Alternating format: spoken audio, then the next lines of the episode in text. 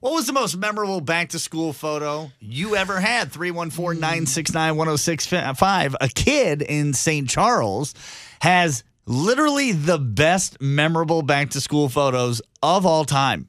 He's going viral. Yeah, no kidding. We've got his mom on. Can you tell us what he was wearing and why it's so memorable? He wore a bright green shirt that has a collar. It's a nicer dry fit shirt that we thought would be really great.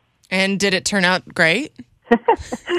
Well, we did, we didn't know that they were going to use a green screen. Uh, you know, we thought they were going to use the gray or the taupe background like they have in the past. Yeah, they don't use the lasers anymore. It's disappointing. You so know, he that's wore the one that I buy. this green shirt with a green screen, and then they put different things behind it, and your son came out with just a head. A head, and then on some of them, his arms were showing too in, in the bottom. So it's his head floating in an American flag or his head floating in a wooded field. Hilarious.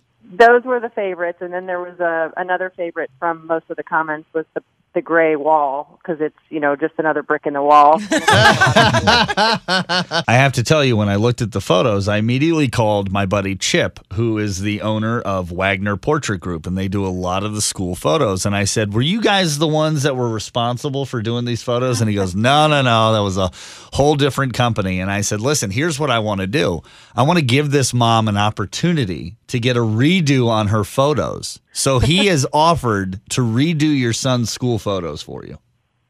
oh, that's very that's very nice. so, Carter, when you saw the green screen, did you know instantly this was not going to be good? Kind of, but when I got home, I told my mom I couldn't have worn that shirt. Which of your pictures is your favorite?